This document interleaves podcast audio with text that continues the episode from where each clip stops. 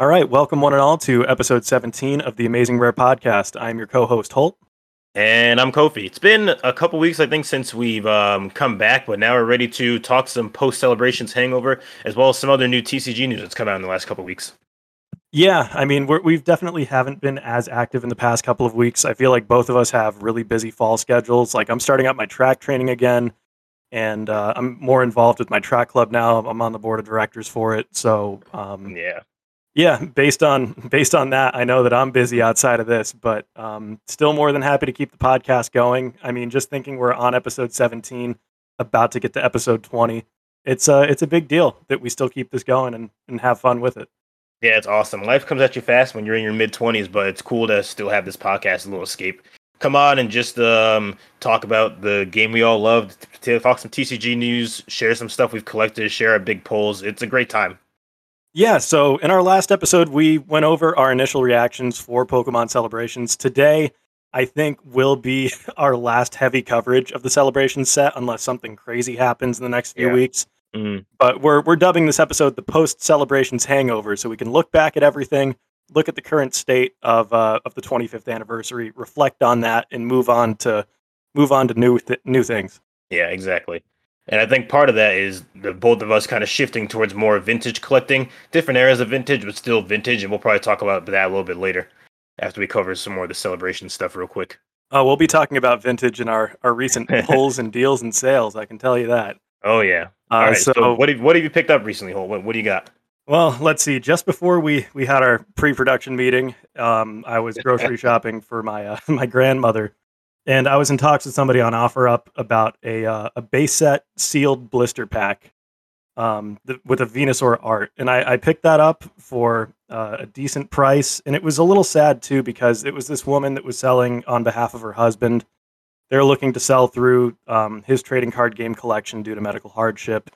I mean, obviously it's impolite to pry, so I didn't do that, but I, I just felt really bad. But at the same Mm. time, at least it's a little bit of money going towards them, uh, towards their medical expenditure. And she had also told me that you know, since I was I was willing to pay the uh, the offered price and everything, that she had like a bunch of totes to go through with like NFL, MLB cards. She said if there was any more Pokemon, I'd be the first to know. And so, I, I mean, that seems kind of like a win-win for the both of us because they're looking to make quick money to to pay the bills and everything. I'm looking to collect vintage.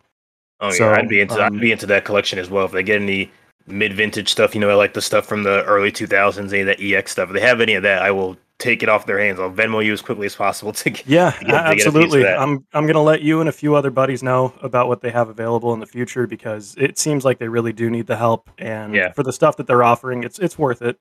Yeah, it So- sucks in this country that people have to liquidate their assets for health reasons all the time. But Yeah, and it's it's something that I've in. seen kind of kind of frequently in the Pokemon trading card game community. A lot of those popular pages, they uh they'll highlight when a friend is in need and they're they're looking to liquidate their sets due to medical hardship or they just Mhm. had a baby recently and Yeah. they're looking to to make a little extra money to to make ends meet. Exactly, So I feel like that's picked up a lot over the past year. I don't know if all of it's you know just pandemic related and people contracting COVID with worse than normal symptoms. But Mhm. at, at any rate, it's it's still a little sad to see that. But um, you know, knowing that that people are willing to sell product for for reasonable prices just to make ends meet, it's it's something I don't mind helping out with. I mean, Mm. maybe it's not the the full value that it should go for, but if that's the price they're setting it for, that's the price it's going to sell for. You know. exactly. Uh, have you pulled anything from uh, sealed product? Have you been opening anything? Um, I haven't really been opening anything recently since our uh, last celebrations talk in our last episode. I think I opened up like maybe one or two more celebrations boxes, and I finally pulled the uh, the celebrations Charizard, which I was really happy about. But um, getting back to the base set pack, I was looking up a guide to determine, you know, what could be uh, shadowless, what could be unlimited, and it looks like with the Wizards of the Coast logo on this pack, it is a shadowless base set pack. Not first edition though, but it's still really incredible that I was able to find this and that somebody was willing to part with it when they did. That's awesome. Um, I know Leonhart just did his um his booster box opening for base set Shadowless. yeah, for his rare uh, candy, the box break. Yep. Yeah, not first edition. I was um in that stream in the beginning, and he pulled uh pulled a Shadowless Venusaur and a Red Cheeks Red Cheeks Pikachu in the first pack. Nice. And then by the time I stopped watching, it turns out like towards the end, I think he had three packs left, and he pulled a Charizard, and that was the uh, the first time anybody's pulled a Shadowless Charizard on a on a live stream. Wow, that, that all that YouTuber luck going in one place. He's not gonna have any good pulls for a while on Yeah, his no- um on no his modern openings. Yeah, but outside of this one pack and pulling that uh, Celebrations Charizard, I've um, just been holding on to a bunch of uh, sealed Celebrations stuff uh, for my own personal collection right now. Maybe flipping that if I can, um, if I can get more of the Celebrations product. I know it's hard to come by, Mm. but uh, that's that's pretty much it for me. What about you? Um, I've been um, hoarding some celebration stuff. I have currently, I have the Pikachu V Union that I'm keeping sealed. I have the, um, which one is this? I have the V Memories GameStop exclusive that I'm keeping sealed. So I ended up opening one of my Lance's Charizards, and before I had opened it, I'd actually purchased um, the Zekrom because you had given me a Reshiram, so I wanted to complete the set. And I got the Full Art Professor's Research because I wanted to be closer to completing the main set. So I opened this Charizard uh, V, Lance's Charizard V box, ended up pulling the Full Art Professor's Research, and I was like, oh, this sucks. I wish I just bought this card. The only thing that'll make this better is if I pulled a gold Mew, and next pack I pulled a gold shiny Mew as well. So I have that. I now am one card short of completing the main set of celebrations, but you said you're going to hook me up with that Flying Pikachu VMAX. You have so many, so I basically have the whole set complete. And now it's just on to the uh, classic collection and just picking up those. I'm not sure if I want to open more celebrations packs and buy more celebrations product. I might see if the lunchbox is a good value in terms of celebration packs. It's just because um, there's a whole lot of waste associated with a lot of the products that have celebrations packs, especially with the ETBs being so um, pricey and scalped all the time. It So really is not to not to mention like all of the excess plastic that comes in these boxes. I don't know if you've noticed, but I, I feel like the lot. packaging on this is very clunky compared to other things. Um, yeah, and I'm running out of space in my jumbo card binder for all for all the jumbo cards that come with it. Also, Yeah. Oh, actually, you, you know, I just completed my um my first partner pack collection. Mhm. Um, our our case of the Kanto packs finally came in, so the next time I see you in person, we'll have to distribute those. perfect. Um, but yeah, now I have the full sealed collection. I have the full open collection in my jumbo card binder. The um the, through all the first partner packs, there's actually extra spaces in the back. I think for like maybe four or five more jumbo cards. oh, So I have good, my good. Mewtwo V Union, my Pikachu V Union back there. Um, I- I've been I just I've been doubling up, doubling them up, and putting cards in the back. Yeah, that's that's not a bad way to go either, especially if they're not very valuable jumbo cards. Yeah, because the first Um, one I got was the last. What's the most recent region? Galar or Kalos? Uh, G- Galar, I, I Yeah. think is Gen Eight. Yeah, Yeah. that was that was the first one I got. So I just I put them all the way to the back. But if you're saying there's extra space, I'll have to rearrange them and try and make them all fit. Yeah, Uh, right because I have I have my first partner pack ones going in order. But um, Yeah. back to what you were saying though, I I don't think I'm going to be opening too many more celebrations things, if at Mhm. all. And I think going through singles is going to be the way to go to complete sets. Exactly. And It I'm- just I'm seems like the the pull rates aren't really there, even though it's just it's still a little nostalgia trip every time you go through it. Because I, I mean, just about every pack has a classic collection card in it, if not um, one of the uh, one of the V Maxes or Vs from the main set. Uh, I have so many of the main set non, so many of the main set non full arts. I have a whole stack of them behind me. There's so many of them. Yeah, I got a few of those too. I'm not sure what I'm going to do with them. I, I think I might just loop them into my uh, to my hollow bulk Mm, and and stuff them in that way because my uh, my hollow bulk box holds about 1,200 cards. yeah, and yeah. it's it's pretty full right now. So, yeah, I might, I might put a, I might put together. I have a bunch of long boxes. Um, I bought on Amazon. I bought a pack of ten. I only opened three of them, so I have seven left. So I might make a long box for those and stick it in my in my shelf I have there. I'm not sure if I talked about this last time we recorded. I may or may not have. I don't remember. Uh, I'll do it real quick in case I did. Uh, I picked up three EX cards. I got a Sceptile EX Delta species. Um, it's a Psychic type Sceptile. It's really cool. Um, I got a Chansey EX and a Clefable EX as well. Picked those up. One of them, one of the two, I don't remember which one, is kind of heavy play, so it was pretty cheap. I was able to get all three of those in my local game store, which is cool. So I, I'm gonna start trying to pop in there once a week and see if I can grab some mid vintage EX and see what they have in there. Yeah, for sure, that'd be good. Um, Mm-hmm. but yeah, the next time I'm at my uh, my local game store, I'll I'll remind you because they do have those um those cardboard boxes for um for bulk and everything, and I they, Yeah. they hold 1,200 per. They do a they do a three for ten deal there, so I I might pick some up for you the next time I'm over there.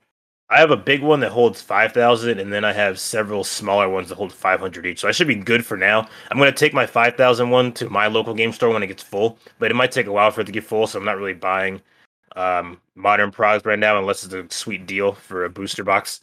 So we will have to wait on that, and then I'll end up loading that up and then taking it there and just be like, please take this off my hands. I no longer want it. yeah. So let's see. Moving into the actual content, the post celebrations hangover. Um, as of today, it's the beginning of November. Halloween had just came and went. I don't Mhm. know if you had a costume or anything. I did not.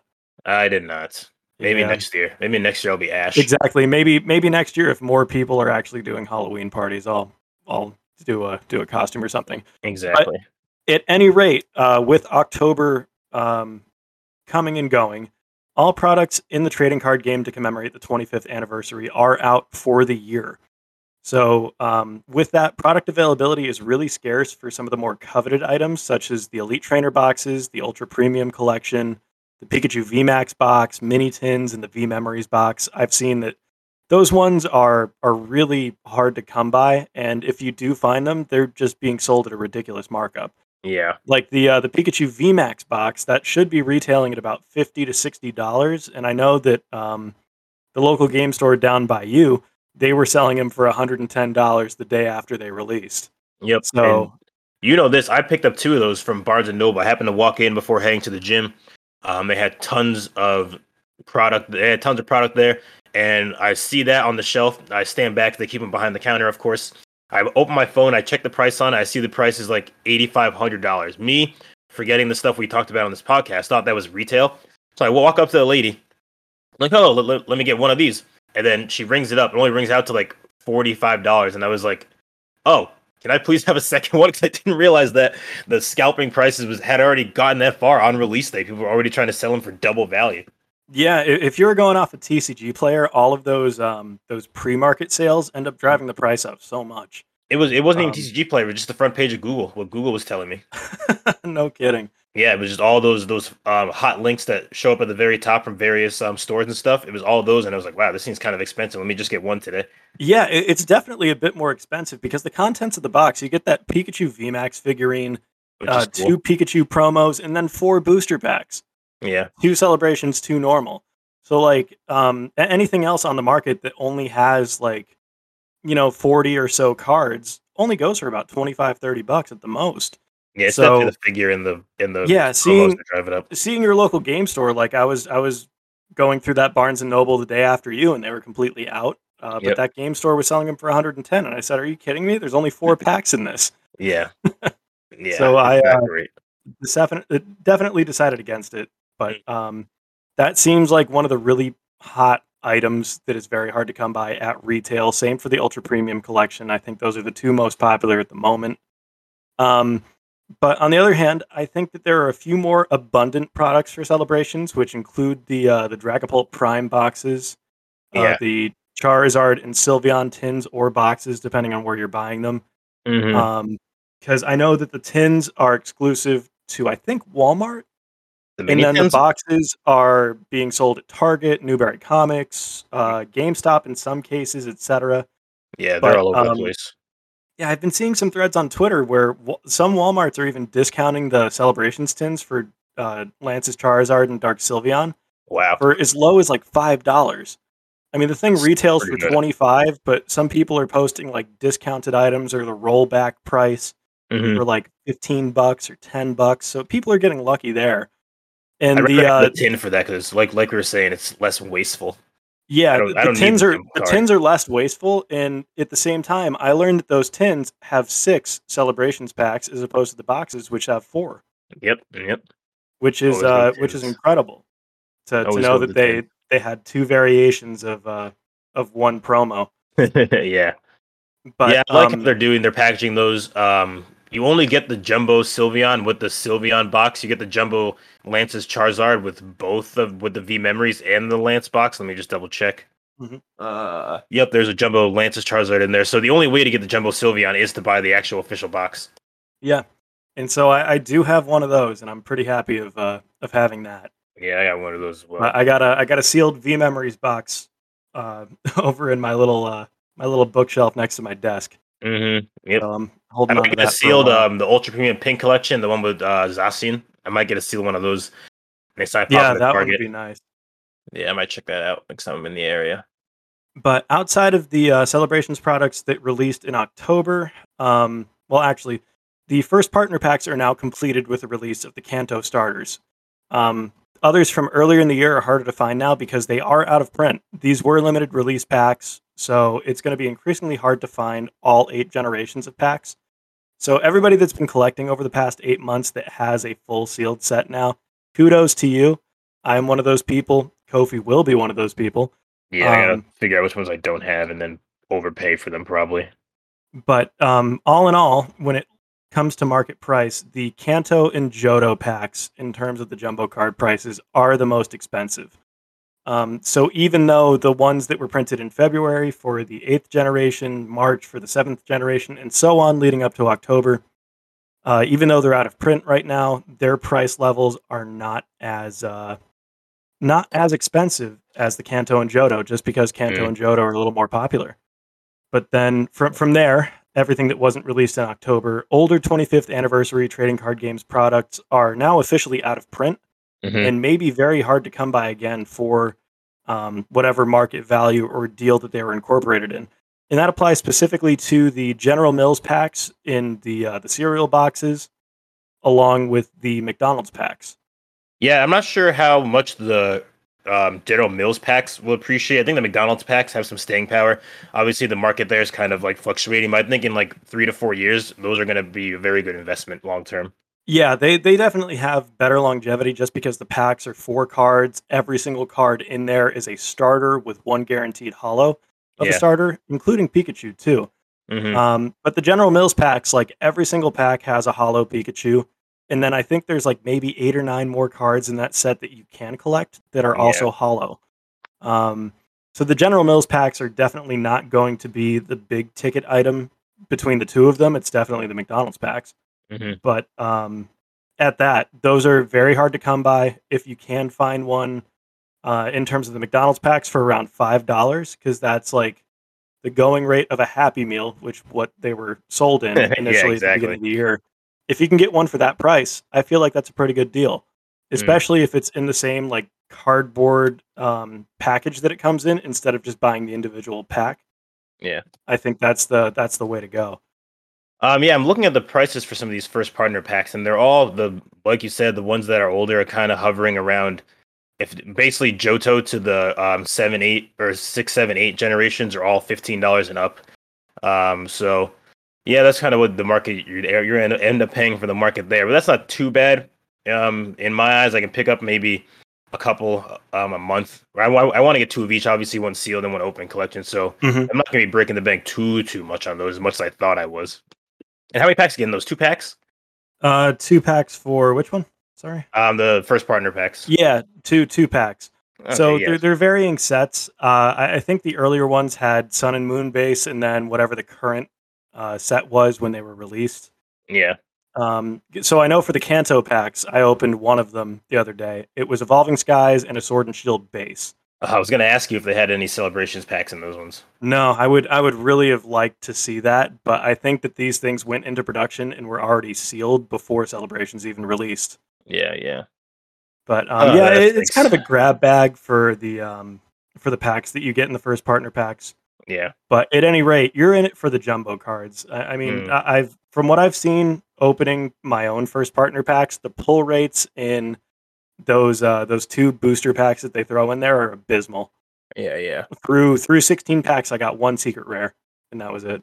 I think I've also got maybe one or two through the thing. I've I've only gotten one good pull from um an extra pack that comes in any celebrations things. Those are off. I only got one um full art um what did I get? Full art Colossus maybe.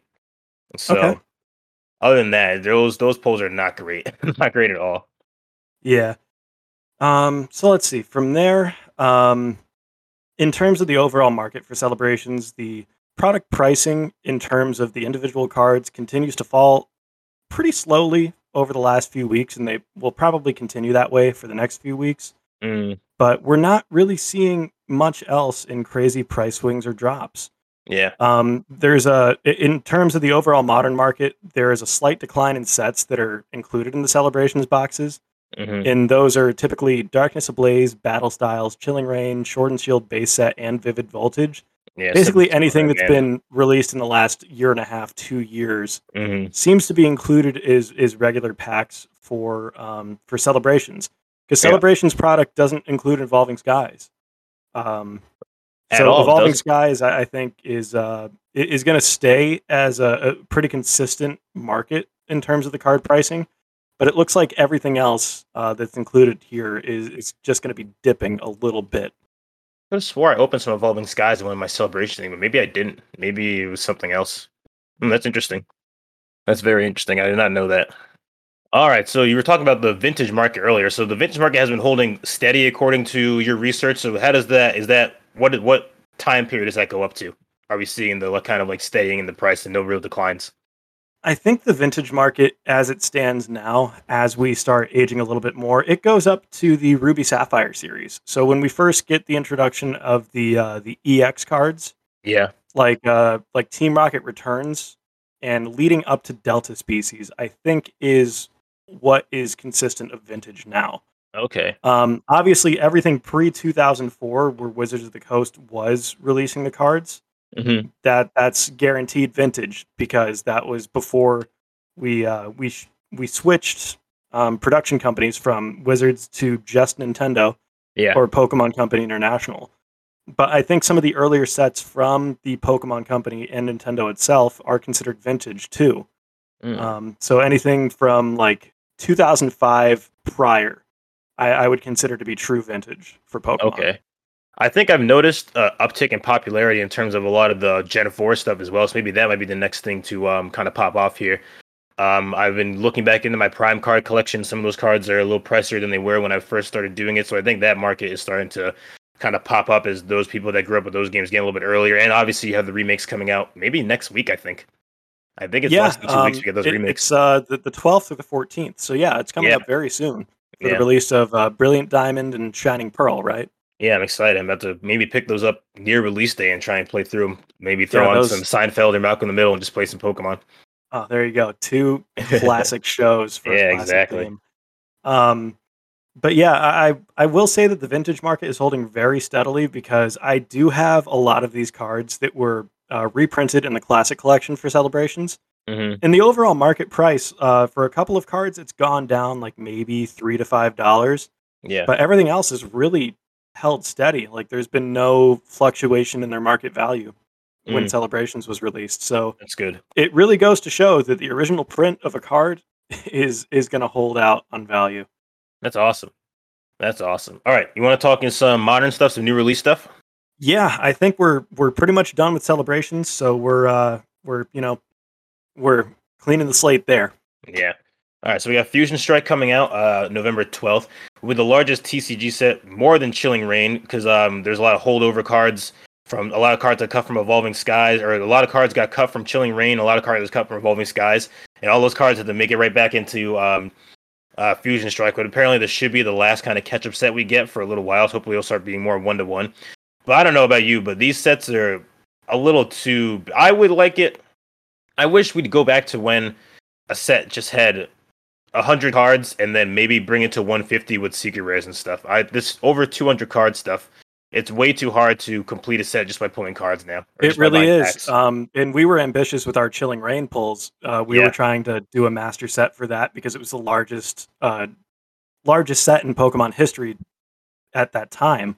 Mm, And now it seems like in 2021 it's already being surpassed. So it makes me worry about the you know the pull rates and everything for Fusion Strike, mm. where Chilling Reign was impossibly tough. How long and- do we get a 300 card set? yeah, it'll it'll take a long time to do that Mm. for sure. Yeah, that- that's Um, what you think. Yeah, Leonhart did a booster box opening for Fusion Strike, and the uh, the pull rates in that one specific booster box. Granted, he got it a few weeks before release. Mhm. It wasn't very good. He got one um one full art card, one VMAX card, and that was that was really it for the big pulls for that set. Yeah, Um, especially when there are so many secret rares in that set, and you're really supposed to expect a one in thirty six chance of pulling a secret rare. hmm he didn't get anything in that booster box. So it's Yeah. um it, it just shows to me that it's going to be a very hard set to get good pulls from. Um and another indicator too is that on the Pokemon Center website, the pre-orders for the booster boxes and the elite trainer boxes stayed up for days instead of selling out within minutes. Yeah. So it really shows that there's a there's kind of a lack of enthusiasm for this new set. Um, it's going to be underwhelmingly received in the wake of celebrations, but um, you know, with that, those that are faithful to the trading card game are definitely going to buy product. I know if I'm if I find any um, any elite trainer boxes or loose booster packs for retail, I'll probably buy a few just to try my luck. Yeah. But um, you know, at the very least, the pre-release cards look really cool in that because you get the Deoxys, you get the Latias. Oh, I might try and pick Um, this up on eBay. Yeah, those ones look really nice. Yeah, I'm gonna start a search for those definitely. Like I got But- the um the other one, the Yeah. Zapdos. Yeah, but another thing that's um, really unique to Fusion Strike, it seems like from now on the uh, the code cards that you get in the back are receiving a new format. So Hmm. um, instead of being horizontally aligned, they are now vertically aligned. They incorporate the green and white code card artwork in the information for the Pokemon trading card game online. But the uh, the new indicator is uh, if you get a code card with a white border, that is the new green code, and if you get a card with a black border, that's the new white code. So I feel like somebody in the production office got bored and just decided to spice it up a little bit, but it's not too hard to figure out, but that might be the format we're looking at for the next couple of years. You think these new code cards are gonna make pack weighing uh, more viable for modern? Uh, that remains to be seen. I mean, the only um, opportunity I've been able to see these new code card formats were through that Leonhart video. Yeah. But I'm sure that as the pre pre releases come out and the, the set drops in the next week or two, that we'll see um we'll, we'll see somebody providing an analysis as to how the weight of those code cards in influences the total weight of the pack. Exactly. All right, moving on. We have new Pokemon Battle Legions drops in February. You want to talk about this, Holt? Yeah, so there's a couple releases leading up to Battle Legion in February, but I felt like we wanted to cover it first because our namesake is the Amazing Rare podcast. We have a full Amazing Rare collection each right now, and we're just in love with those um, with that subset that's been uh, showcased in a few few sets throughout the past couple of years so far. I think it was uh. Vivid Voltage, Shining Fates were the uh, the two sets that the Amazing Rares have come out of so far hmm but um, it, it's been it's been hinted that Battle Legion is going to include new Amazing Rare cards because this aligns with a couple of releases that came uh, in years past for Japan specifically, where they introduced um, the Amazing Rare format. So having a couple new cards speculatively put into this subset, it makes me really giddy because I really do like the Amazing Rares. I feel like it's a great subset to collect for for modern because the, Mhm. the cards are so unique. It's textured foil where the artwork uh, just pops out out of the original box, so it's not like a technical full art, but it's just a, a really great style and a and a fun subset to collect. But um, with that, I, I think that with um, for now we have what nine amazing rare cards. We have Jirachi, Rayquaza, Celebi, uh, Zacian, Zamazenta, Raikou, uh, Kyogre, Mm.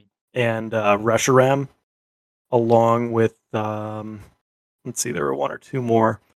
I know that's all of them. You got all nine, didn't you? Or you know. meant you uh, Celebi and Jirachi. Yeah, yeah, I said those at the beginning. Okay, yeah, then I think you got them all. Uh, let's see. I said Kyogre and Reshiram. I think there's one more in there to make the full nine, but I honestly forget which one it is. But with that, um, yeah. it, it seems like you know that they have a lot of opportunity to expand on Gen two and finish up Gen three for the Amazing Rares. So, um, getting into a little bit of speculation time here. I think with the modern sets where Deoxys is a feature for Fusion Strike, Suicune has been featured in Evolving Skies. I think that the next amazing rares that are going to come out, possibly in this set, are going to be Groudon, Entei, and Zekrom. Mm. But what about what about you? What do you think? Um, I think my um, theory is Darkrai, Lugia, and Zekrom, as well as Entei. that was what I'm thinking. Um, I, I, it's honestly surprising to me that we have, um, what do you call it? Um, Raikou got a amazing rare because Raikou is the, the most dis- disrespected legendary in the whole entire TCG. In in my humble opinion, he doesn't get any sort of in TCG and anime doesn't get nearly as much play as the other two. So the fact that he got an amazing rare card is completely surprising to me. So I think we get en- Entei next. Uh, Zekrom, you got to match Reshiram, and I think you need to have some sort of Gen Four Pokemon to um, capitalize on the remakes. And then obviously Lugia is a classic, so that's kind of the reasoning for my picks. Yeah, no, that's pretty good.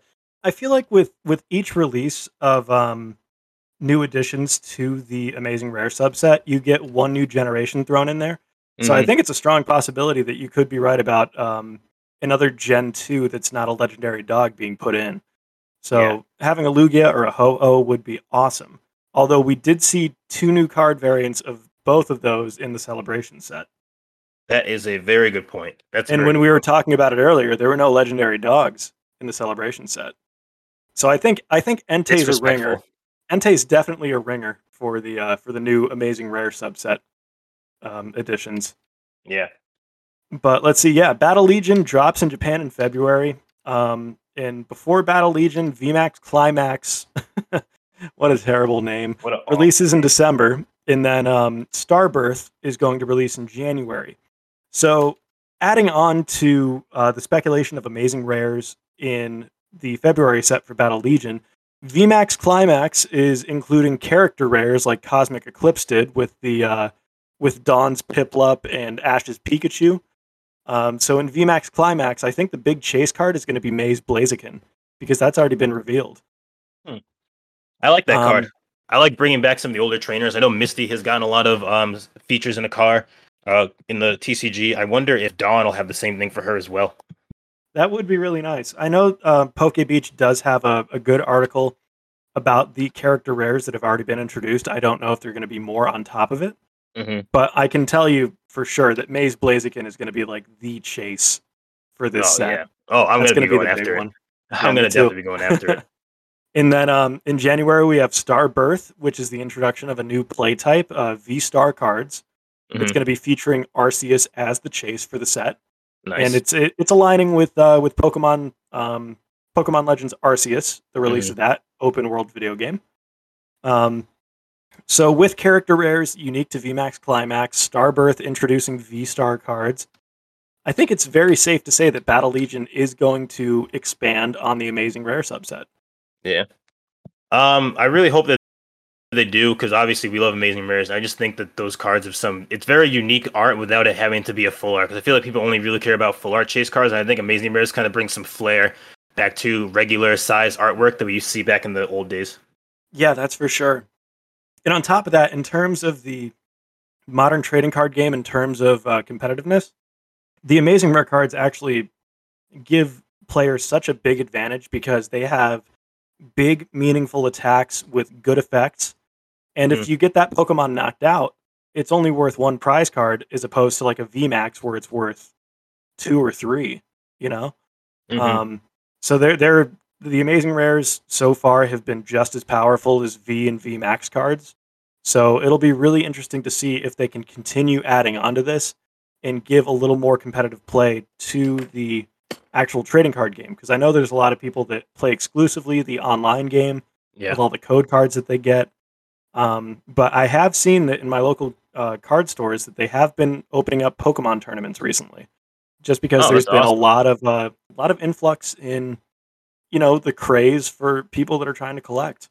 hmm So it just goes to show that you know, out of all these collectors, maybe there's a small percentage that wants to play competitively with what they pull, and um, it, it's really cool just to see an overall resurgence in Pokemon popularity over the last Yeah. year. Yeah, that's it's obviously that's an amazing thing to see, and I'm just glad that we're able to get these new sets with kind of like twists on current modern things as well. I hope they kind of start bringing back some vintage stuff. Maybe I want some like a new um, gym set with some modern hero with some modern uh, gym uh, leaders as well as maybe some modern trainers as well. Like putting their names in the card. Maybe celebrations respark the popularity for that. Because I know, like you said, they're doing the ones where they're just uh, featured in the artwork, but I really like to have their name on the card again. Yeah, and that would really be fantastic because I know that they did um with uh, the, the new Gen 3 remake that they did for the 3DS, they did Team Aqua and Team Magma cards. Mm-hmm. But you're right; they haven't done anything specific to gym leaders since um, since Gym Heroes and Gym Challenge. I feel like they're long overdue for it, and now they have eight full generations of gym trainers to go through. Yeah. So it, it seems like a no-brainer. Japanese only first set. Japan has a, the first set. I'm not sure what year that came out, but they've had that for a little while. Yeah, but I'd like to see it in English. That's the thing. Yeah. yeah, so maybe exactly. maybe we'll see that in 2022. Are, are we are we calling it now? Yeah, yeah, we're gonna see some trainer cards, official trainer cards, names in the title in 2022, definitely. All right, we're we're calling it. You heard it here first, folks. All right, is that everything we have for the TCG news today? Yeah, that pretty much covers it. I mean, we had a pretty robust coverage of uh, of celebrations in in terms of what it's looking like today, and then gave a couple uh, couple months worth of information to begin. I'm looking at um, Poke Beach right now, and I I will just add in that um, as of today at 10 a.m., we were officially given the announcement of um, the first Pokemon set in English for 2022. It's Mm, going to be called Brilliant Stars. Uh, it's going to be based on the Starbirth set opening in January for Japan. It's going to give us the Arceus V Star and the new V Star play type. Um, features 100 cards before secret rares. So it seems like it's going to be a little bit smaller. yes. Or actually, no, sorry, that was the Japan set. The English set is going to be uh, 172 cards before secret rares. oh so my it's- gosh. Definitely smaller than the ones that we've been seeing recently for English in terms of Evolving Skies, uh, Fusion Strike coming up in a couple weeks, and you know, Chilling Reign, etc. So Yeah, at least the set's a little bit smaller, but it seems like the English sets are always catching up to Japan, where they're trying to throw in a bunch of stuff. Mhm. Um, because I think for Fusion Strike, it's it's incorporating all the stuff that was cut from the previous English sets this year, which is why it's the biggest one. Yeah. So I wonder what this what this V Star is going to have. This V Star set's going to have in it. Yeah, should be interesting, but we'll have more information on that in uh in forthcoming episodes. So stay Mhm. tuned for a little bit more info for, you know, future Pokemon releases. Yeah. But with that, it does wrap up our TCG news. So we're going to revive the Metronome Minute for tonight. All right. so We're gonna talk about. So we didn't. We we- unfortunately neither of us were able to watch the Pokemon movie, but we did watch a very good movie recently, and that is Dune. And Holt is a super big Dune fan, probably the biggest Dune fan I know, probably even the biggest Dune fan you know, unless you know someone that was around in the '80s. So I don't know how you want to do this, Holt, But I was thinking I was gonna give you my impressions as a non-Dune head. I don't know what you guys call each other, Doonies, whatever. I'm non-Dune I don't. I don't even think that the community is that strong to have a term for people that really like Dune. yeah. I can just tell you that it's it's really my favorite sci-fi because um, it, it- a little bit of backstory. When I was at a track meet in San Diego, uh, at this point five years ago, Damn. I was um, I was stuck in the airport uh, due to a six-hour delay for my flight back to Boston, and they had this whole exhibition for for Dune, uh, based on the books, the movies, and TV shows that released in the um, 80s and 90s and they just had this whole exhibit for it in the in the airport there. So I had already read um, the main books for the series, but I was going through all of it, and I saw how everything had tied into modern sci-fi, where Dune was like the first thing to really spark people's creativity for for modern sci-fi. So it made me read the rest of the series right after that, um, and I read all of the like, oh gosh, I don't know, fifteen or so Dune books. wow. So it, it was a lot of reading. It was a lot of fun. Really good sci-fi. But um, George Lucas, the creator of Star Wars, he took a lot of inspiration from Dune into what he created, and we'll get into that in a little bit um, after Kofi gives his impressions. All right, so I enjoyed the movie. Visually, it was really cool. The sci-fi elements are really cool. Um, my only one complaint about the movie is I don't really know why I should care about any of these characters. There's a lot of exposition done through like um, voiceovers and um, the video video books that um, Timothée Chalamet's character Paul is reading in the beginning. That kind of tells you about the Fremen and their whole religion and their way of life. The Fremen are super cool. I really like them. And let me just run you through what I kind of think the plot is here. So the um oh god, what's the the monarch? Not the monarch. What's the um what's that big fat guy's name who floats? Uh, Baron Vladimir von Harkonnen. Yes, yes, the Baron. So, what I'm understanding is the then there's an emperor who's above these three families, the Baron's family, and then you have the um, Paul's family. You have the third one, correct? Well, yeah, Paul's family is the Atreides, and Yep. then um, what hasn't been shown so far is the actual controller of the royal houses of the universe, the Yeah. Emperor. Okay, and then you have the the Harkonnen. Is that's the Baron's family, correct? Yep, that's correct. So, so for some reason, the Harkonnen gave up control of Arrakis. I wasn't 100 percent sure why they would do that, or maybe the Emperor forced them to do it. But they gave up control of Arrakis. Um, the uh, Paul's family moves in there, and they realize that all the spice farms are like so crappy. They can't like get any sort of spice. They can't do anything with it. And then the Baron comes back and murders them. So, what was his like motivation there? So, is do the families rotate who controls Arrakis to make sure that the spice um is evenly the spice profits are evenly distributed, or did the Harkonnen just get forced to give it up and they took it back by force? Not necessarily. Um, so not to to well, it will spoil what's going to be coming for the part two if they ever make it. It's But, already um, greenlit.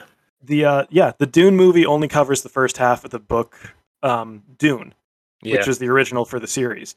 mhm. So what happens in this entire um, conundrum is that uh, this was a gigantic ploy for the Emperor to eliminate House Atreides, which was um, perceived by him as the biggest threat to his rule over the universe. So the Harkonnens and the Atreides have a long history of infighting, where they are sworn enemies.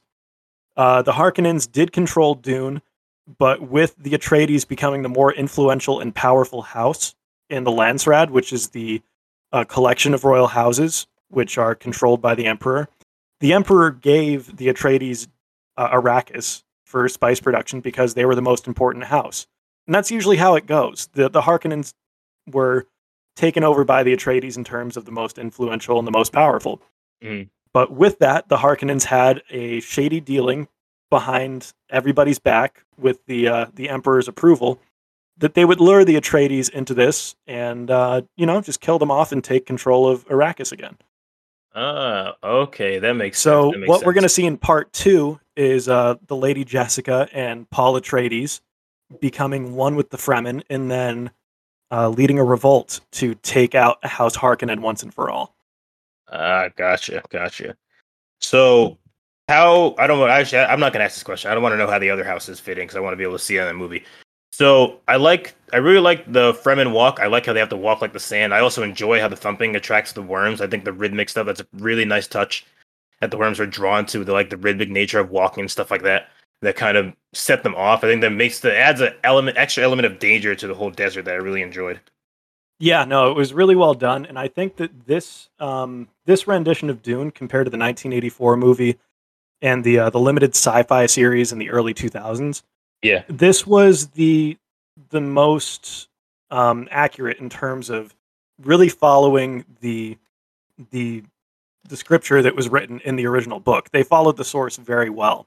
Mm. Um, but there were a few things that they left out in in this movie where like we were already supposed to see the Emperor in in the first Dune movie because um, when House Atreides first got to Arrakis, the Emperor visits for like a big royal banquet and everything. Oh, really? Okay, so maybe, maybe have they even cast the emperor? Maybe there's going to be some sort of reveal that he's um a pretty big star. They um yeah, they haven't cast the Emperor yet. They haven't cast his daughter, the princess. They haven't cast um they actually even haven't casted Paul's foil, um, which will come to a, a nice climax at the second half of the book or the second Dune movie. Nice. Um, so back in the 1980s rendition, the uh, the foil to Paul, uh, Feyd-Rautha is is their name of House Harkonnen. He was played by Sting, the uh, really? yeah, the musician, uh, part That's of the awesome. police and all that. He was part of that movie. Um, Josh Brolin plays Gurney Halleck in Yep. in this rendition. Sir Patrick Stewart played Gurney Halleck in the 1984 movie. Wait, Gurney Halleck died in the raid, right? Because I know uh, Jason Momoa's character also died, or uh, what was Duncan? Duncan died. Yeah, Duncan Idaho died in Dune. Um, Yep. Again, spoiler: Gurney does not die. Um, right, cool. but at that, it it- really depends on how far they want to take this series. Because if they just finish it with just Dune one and done for one book, I'm fine with that. Mhm. But in the future Dune books, uh, Duncan Idaho does come back, Oh no way, that's awesome. and there's some there's some messed up sci-fi science along with that. yeah, some sci-fi tiny it, it does stuff. it does make for really good stuff. I, I mean, the Yeah. longer you follow uh, Frank Herbert's Dune lore, the more convoluted and twisted and confusing it gets. But uh, you give somebody enough time to explain it in terms of wording, and it'll make sense. yeah, no, But, I get you. I um, get you. overall, I was very excited to see this movie. I saw it in IMAX 3D. The surround sound was fantastic. The that's audio awesome. quality and having Hans Zimmer do the score was incredible. Um, the visual effects too were, I think, the best out of any modern sci-fi to date. I'm gonna go see the second one in the theater. I watched the first one on HBO Max, but Yeah. it's not gonna be like that anymore. So I'm gonna definitely have to go to a big theater and see it. Because, um, yeah, the new Star Wars movies were too in your face with everything. the Mm. way that um the way that Frank Villeneuve or however you pronounce it, Denis Vill- Villeneuve, yeah, duh, Villan- Denis Villanueva. Villanueva, Villeneuve, whatever. Um, the way that he does his visual presentations for sci-fi movies is fantastic because you Mm. get to see the influence that Arrival had on Yep. this movie in terms of presentation. Arrival, I think, is one of the best modern sci-fis as well, Love that movie. just because the visual effects are so stunning. yeah, and they really they nailed it down to a T. Like when the Bene Gesserit came to uh, planet Caladan before House Atreides was uh, was going to Arrakis. Mhm. When they arrived, that scene was like low key menacing oh yeah, in terms of how they arrived. And then um, when you see um, Salusa Secundus, the the planet for the Sardaukar, which is Yeah. the emperor's uh, the emperor's private army, Mhm. the way that they did that scene too was incredible. yeah, Uh, with the the Mongolian throat singing, almost almost given a techno vibe to it. Like there was a there was a huge huge huge aesthetic to it that I I really enjoyed No, because looks it is it is partly how I envisioned it when I first read the book years ago. Yeah, Um, but there are so many memes being made about that scene now. I think I've posted that uh, posted them in our Discord. I don't know if you've seen them in our little spoiler room chat or oh yeah, a lot of those like, are fun. Now, now that I have the contact, those make a lot more sense. yeah, they're kind of funny too. Mhm. But um, yeah, I think overall this is a really well done movie. Um, Yeah. Pandemic aside, I think that it's showing really strong box office numbers, and it really is a must watch for anybody that really enjoys sci-fi. And I think the book as well is a Yeah. must read for those that really enjoy sci-fi. Not on the book part. I'm not really much of a fiction reader anymore, but the movie's definitely a much watch. Yeah, and so on our um, on our Plex server, you have the older Dune movies. Yeah, Um, so I'm not asking you to re- to watch through the entire 1984 movie, but watch through like the first 20 minutes and see how how different it is. Because you It's know how they have the the visual representation of like the body shields in this yeah, new yeah, one. yeah, yeah. Oh my god, 1984, they're just block people when they put the shield on. Oh no. I'll um, I'll send you I'll send you a short video um yeah, a little let me see little that. little bit after this where it's um it's that scene between Paul and Gurney Halleck. Yeah, yeah, yeah, yeah, where they're fighting in the beginning. w- when Yep. they're training in the beginning and I'll Yeah. I'll send you that video and you can just see how how far along we've come in technology since 1984. Nice. I, I can't wait to see this. It's gonna remind me of Tron. Tron a lot of blocky CGI. You can see in the 80s. Oh, that's the that's the first thing that came to mind when Yeah. I watched it. It was it Yeah. was really that bad. well, I can't wait to check that. and check that video out. Yeah. Um. So yeah, we we definitely talked about Dune for more than a metronome minute, but um, yeah, we're, we're getting kind of long in rate- in the pod here. Yeah, I was I was very excited to see this movie. I'd been waiting on it for a long time because it kept getting postponed, but they did a fantastic job.